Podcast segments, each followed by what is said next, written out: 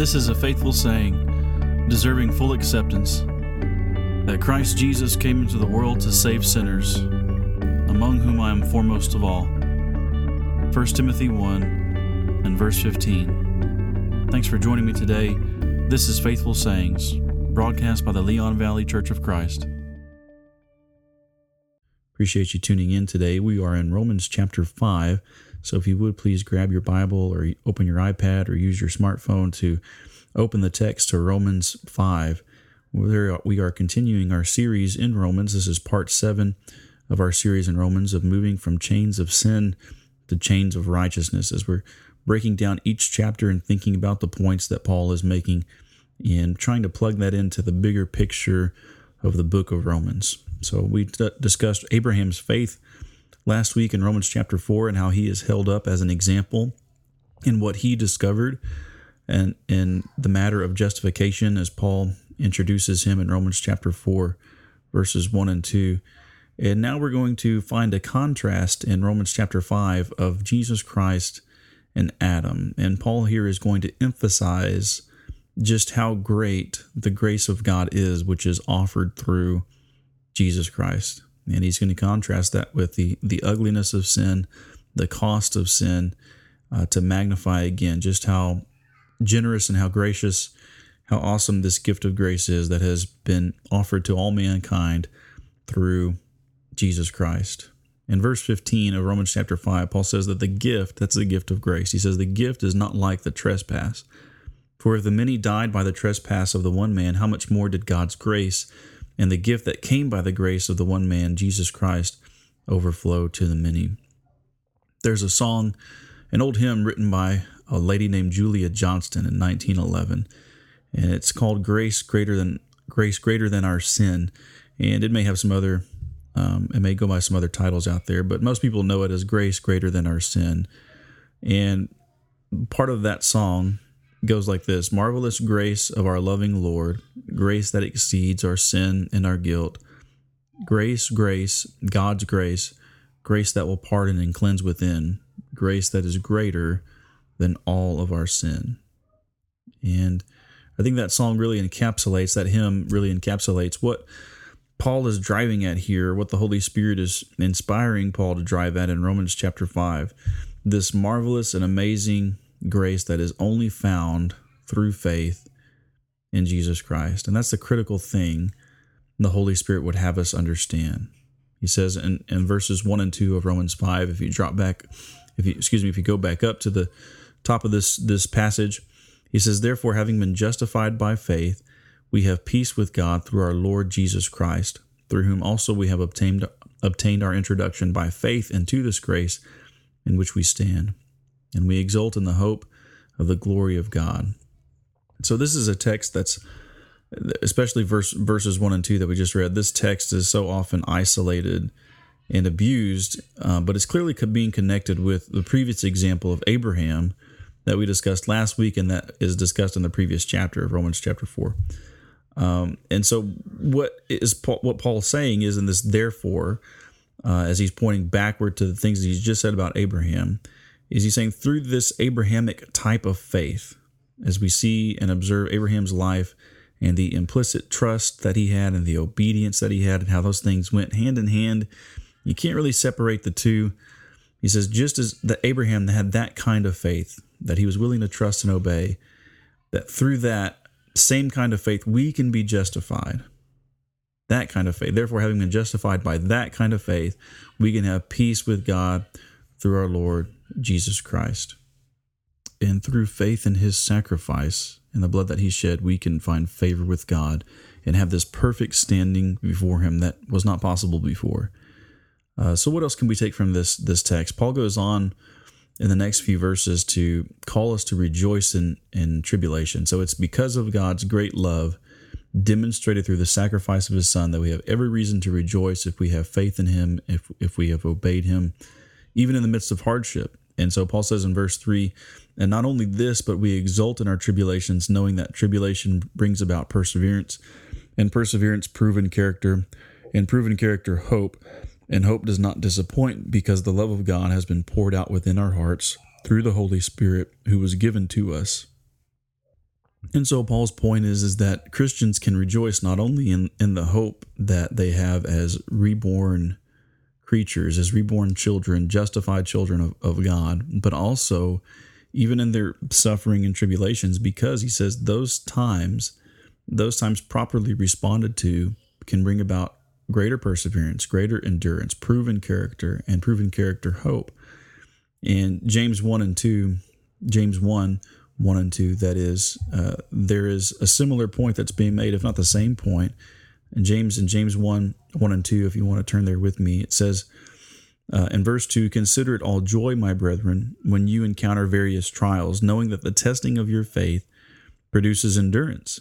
And let endurance have its perfect result, so that you may be complete and perfect, lacking in nothing. And so James was inspired really to make to make the same point, I think, that that trials and tribulations and temptations, when they are properly responded to and we resolve to stand firm in the gospel, James and Paul both are saying that that creates a kind of perseverance within the believer, within the Christian. He he or she learns um, better how to resist, and, and and their character is molded. Their character is is proven, and all of this leads to having greater hope because the Lord takes pleasure in steadfastness. That's the connection. So why would you know why would that give us hope if we're you know what's you know if we're following the chain here? Okay i respond to suffering i respond to tribulation or persecution or whatever the right way in a godly way and then that proves my character and it builds my character and perseverance. Now why does that lead to even greater hope?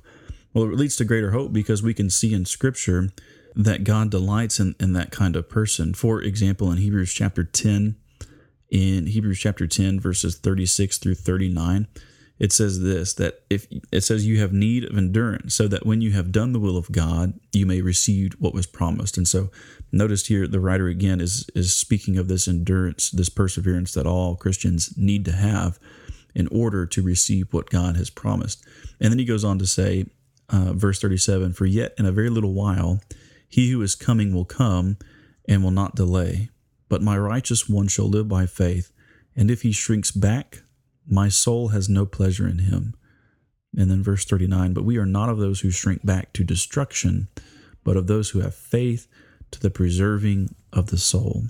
And so the connection is the reason that endurance and perseverance leads to hope, and then that hope uh, bolsters us and, and even more, and we can cling to that, is because we can see in places like Hebrews 10 36 through 39 that God takes pleasure in steadfastness, that God takes pleasure in the pleasure in those who continue to live by faith and reckons righteousness to them. And so my heart then is reassured before him if I can look at my life and I can compare it with what the scriptures are saying and I can see how I should respond to tribulations. I can see how I should respond to suffering and temptation. And if I'm responding according to the biblical pattern, I can know and be assured by the word of God that I am pleasing before Him. And that gives me hope. So, experiencing trials, experiencing trials and, and difficulties and hardship in this life is not punishment. It's not punishment. It's, it's a kind of conditioning. And that's how the scripture is is couching the difficulties of this of this world and this life that we're living. It's it's a kind of training. It's a kind. It's preparation. It's and it's preparing us for the life to come. And so as as as I rejoice and prevail by faith, my hope in God grows and it's reinforced. Philippians one and verse twenty eight. Uh, Paul uh, again, I think, touches on this this point as he's talking about looking at our lives again in light of the scripture and seeing that when we are conforming to that pattern that we can that's a sign of salvation for for example again again Philippians 1 and verse 27 he says conduct yourselves in a manner worthy of the gospel of Christ so that whether I come and see you or remain absent I will hear that you are standing firm in one spirit, with one mind, striving together for the faith of the gospel. And then he says in verse 28 In no way alarmed by your opponents, which is a sign of destruction for them, but of salvation for you, and that too from God. And so the point that Paul is making is that when people oppose you, when people try to persecute you or isolate you socially or you know get away with whatever they can get away with right because of their hatred for the truth the christian can see that as a sign of salvation for them. In other words that's that's a kind of proof from god that you are living according to his word because in this world his people will have tribulation of all sorts and so what enables this response in the Christian. Let's think about that for a second. So we need to respond in a godly way to have this proven character, to have this hope that Paul is talking about here. But what enables us to respond in that way so that we can benefit? What empowers believers to rejoice and even thrive and grow in in tribulation?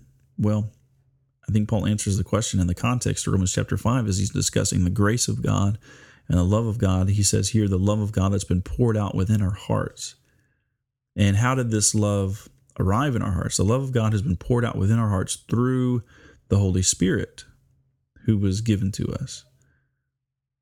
So, through the Holy Spirit who was given to us. And Paul does not mean that the actual person of the Holy Spirit and the Godhead was literally handed to us, that the person himself of the Holy Spirit is the gift. But the Holy Spirit, by his revelation and by his miracles and the spiritual gifts that he gave to people, that fills saints with the knowledge of God's love. All those manifestations of the Holy Spirit's power, and especially his revelation of the knowledge of God, that empowers saints. That enables saints to respond in a godly way to tribulation.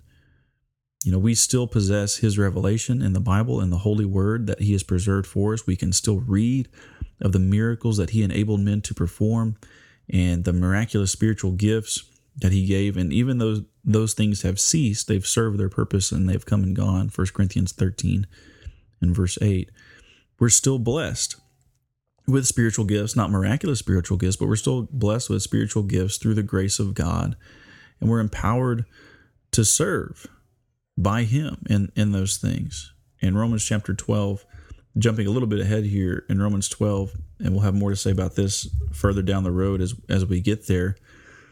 Um, Romans 12, beginning in verse 3, says that through the grace of given to me, I say to everyone among you not to think more highly of himself than he ought to think, but to think so as to have sound judgment, as God has allotted to each a measure of faith. For just as we have many members in one body, and all the members do not have the same function, so we who are many are one body in Christ and individually members of one another. And since we have gifts that differ according to the grace given to each of us, we're to exercise them accordingly if prophecy according to the proportion of his faith, if service in his serving, he who teaches in his teaching, and he who exhorts in his exhortation, he who gives with liberality, and he who leads with diligence, and he who shows mercy with cheerfulness. And so Paul says we we all have these different gifts, and some of the ones that he names in that context are miraculous because those things were still ongoing, but we can still speak the oracles of God, be, because we have his word. We can still give. We can still show mercy. We can still exhort and teach and all these things uh, that paul names in the context. And paul is clearly saying that the source of all that is is god's grace and we should wield it and we should use it appropriately in a way that honors him and to the best of our ability. We're still blessed. Um, by the holy spirit through his word and that enables us to see God's love and to experience, if you will, God's God's love. And so we can exult in matchless grace. And that's the next point that Paul makes here in, in the context. Amazingly, you know, though man is helpless, unrighteous, and separated from God, Christ died to rectify that pitiful, hopeless condition, to, to reconcile all people to himself. Paul says in verse 6 for while we were still while we were still helpless at the right time, Christ died for the ungodly. And uh, so he's going to now begin speaking uh, and reminding of us reminding us of the, the wonderful grace that's found in Jesus. So imagine for a moment uh, I'm going to give you a scenario. Imagine for a moment someone who has hated you his whole life for no real reason is just a hateful person or she's just a hateful person. And they've gone out of their way uh, to act upon that hatred, maybe even do violence to you or your family over the years. And they're just like a thorn in your side that won't go away. and uh, maybe they've even seriously hurt some some of your people, mocking you as they went along the way. And then ask yourself the question: Is that somebody worth worth dying for? Now that's a huge left turn, right? You know, we're thinking of if we're imagining this person in this scenario, who is our enemy, and who's been so wretched and so terrible to us for a long time. And we would be ridiculous enough to ask the question is that someone worth dying for? Would you even consider it? And what if you knew that person was doomed? What if you knew that person was doomed for eternal torment because of their behavior towards you? Would that inspire any pity in you for that individual? Knowing that when they died, they would they would be doomed to eternal destruction. Would that inspire any more motivation in you to give your own life for that person? We think about that from a human perspective. And we think, well, that's ridiculous. Who would die for such an evil, worthless villain such as I, I've described? Who would dare to offer even their own child to save such a heartless and scornful person? And yet, this is exactly what God did as Paul says in verse 7. One will hardly die for a righteous man, though perhaps for the good man someone would dare even to die. But God demonstrates his own love toward us in that, in that while we were yet sinners, Christ died for us. While we were helpless, while we were sinners, while we were his enemies, hostile in mind, engaged in evil deeds, Christ died for us. Matchless grace. It's matchless in its offer, matchless in its execution, it's matchless in its power in every way. It's grace extended not just so that we could be forgiven of sins and be free of guilt and have our consciences cleansed, but be delivered from God's wrath that has eternal consequences. We're, we're no longer his enemies, but now we can be his adopted children. We can become part of his own family, reconciled to him again for eternal glory and have the hope of of a home in heaven. In verse 9, Paul says this if you continue reading, much more than having now been justified by his blood, we shall be saved from the wrath of God through him. For if while we were enemies, we were reconciled to God through the death of his Son, much more having been reconciled, we shall be saved by his life. And not only this, we exult in God through our Lord Jesus Christ, through whom we have now received the reconciliation. So the Heavenly Father knows that we're going to continue to need grace. So we've been reconciled. Christians have been reconciled. Those who have obeyed the gospels gospel are now joined to God in, in a covenant relationship, and they're saved by Jesus' death, his sacrifice on, on the cross, as well as his life, Paul says in Romans 5 and verse 10. And his life there is meant his resurrected life. So it follows his his death. We're saved by his death. We're saved by his life. Uh, and the reason that we're saved by his life is because he now lives his new life as a high priest to intercede for us. Uh, so that's Paul's meaning there in uh, verse 10 of Romans 5 in that section as he's describing being saved by Jesus Christ, Jesus' life as well as his death. And Hebrews chapter 7 uh, we see the what he uses this new what Jesus Christ uses his new life um, in, in, glory to do on behalf of his people. It says that he is able to save forever in verse 25 of Hebrews 7 that he is able to save forever those who draw near to God through him since he always lives to make intercession for them. That's the reason he lives. That's why we're saved by his life is because he's dedicated his life that he lives on this side of the resurrection um, of his personal resurrection, that is, he was raised to be glorified and raised to this exalted position of king and high priest that he may intercede for us. John makes this point also in 1 John 2. He says, My little children, I'm writing these things to you so that you may not sin. And if anyone sins, we have an advocate with the Father, Jesus Christ the righteous. And he himself is the propitiation for our sins, and not ours only, but also for those of the whole world. And so Jesus, again, John says, is our advocate. He's li- he lives to intercede for us, and thus we can and should exult in God through our Lord Jesus Christ, through whom we have now received the reconciliation. Paul says in verse verse eleven. Uh, so past tense, we receive the rec- reconciliation, but we still need, we still need, and will always need the grace of God until until our time comes to be judged, and and then on the other side, when we are with Christ and made made perfect finally, uh, then we will obtain sinless perfection. But not in this life.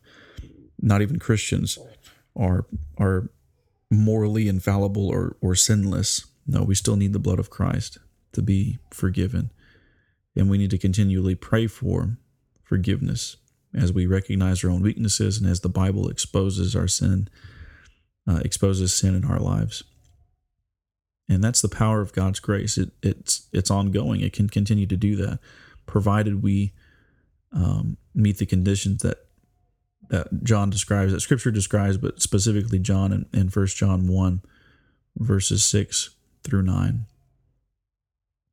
So let's think about the power of God's grace now, because that's that's how Paul is going to conclude this discussion in Romans chapter five um, that God's grace is greater than all of our sin because of its power to not only eradicate past sin, but as we've been uh, discussing it, it exalts us to an unprecedented and privileged position with God.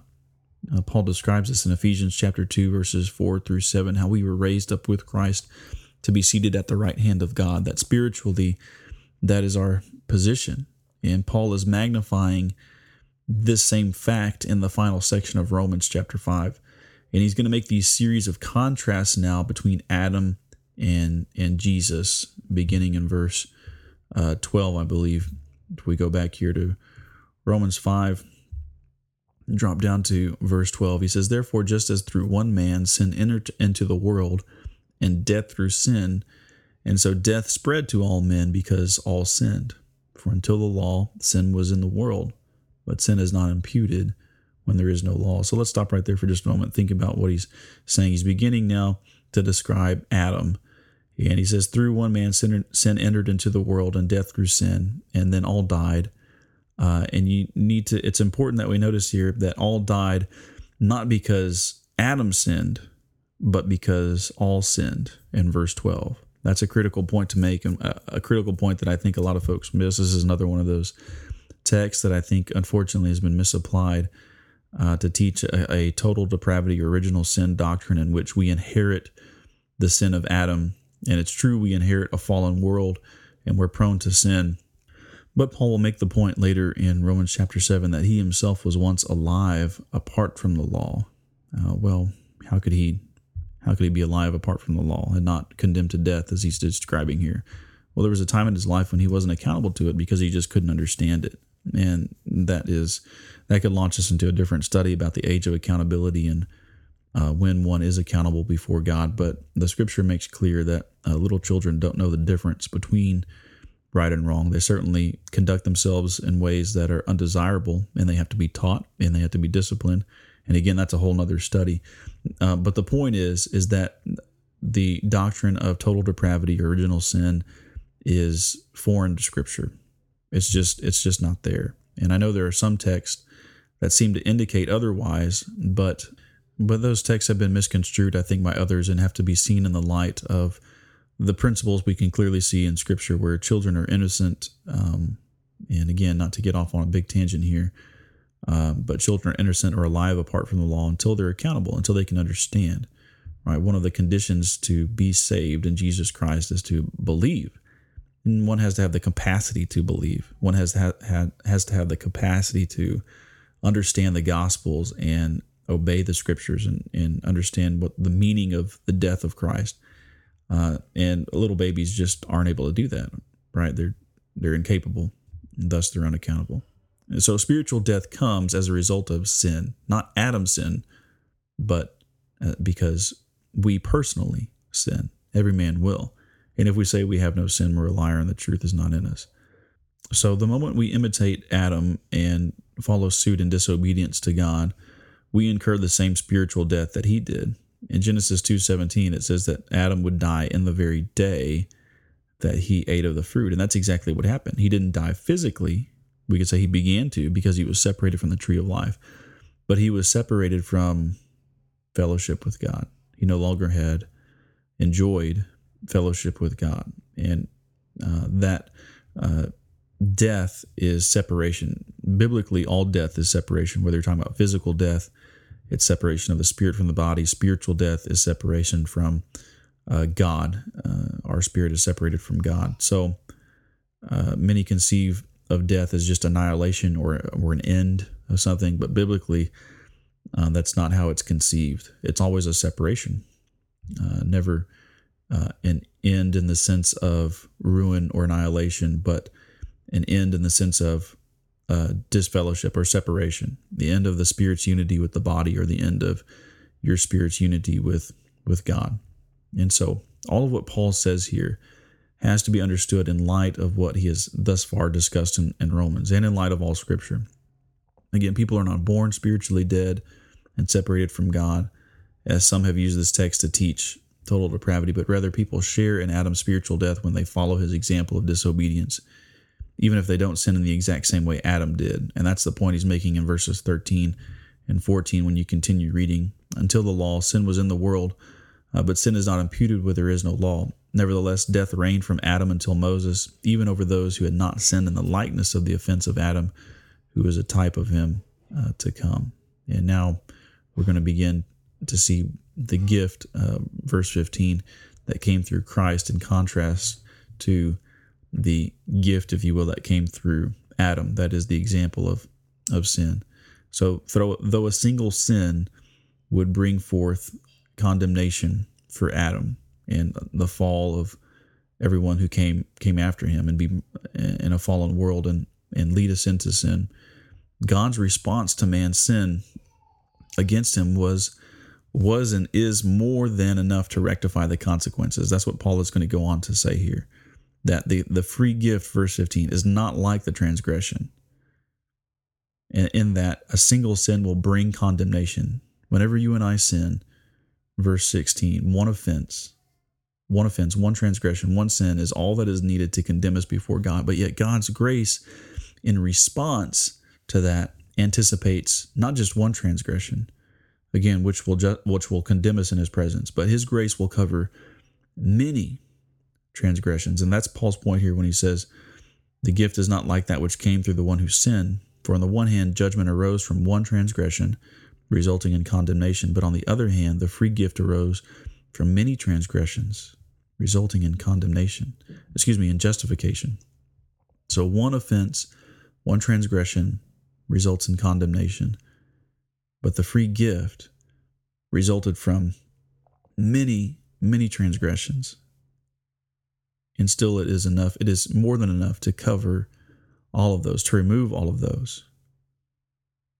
And Paul is speaking to just how merciful our God is, that though many are dead in sin, and we were dead in sin, there is abundant pardon to be found in Christ. There's no sin and there's no amount of sin or sins that are so great and so vast that God's grace cannot take away, cannot remove. In other words, God didn't just, in giving his son, God didn't just make things even Stephen. Eternal condemnation is the just penalty for sin, but grace is a merciful gift that not only removes that penalty, not only takes the penalty away, but puts us in a position of exaltation, puts us in a position of glory. It's not that we're just not condemned, it goes beyond that we're exalted. We're we're given glory. We're given sonship. We're giving we're given an inheritance and, and the hope of heaven. Thus Paul says, where sin abounded, verse 20, grace abounded all the more. And so as we think about this tremendous gift that God has offered in his son, who would dare choose the way of Adam? Why would we refuse to be reconciled to God through Jesus Christ? He not only forgives, but he exalts and adopts men and women to be his own sons and daughters, to be heirs with Christ himself, and be commissioned workers in his kingdom, heirs of eternal life and immortality. Appreciate you tuning in this morning. Let's continue to study these things and resolve to obey the Word of God. I'm Jason Garcia, and this has been Faithful Sayings.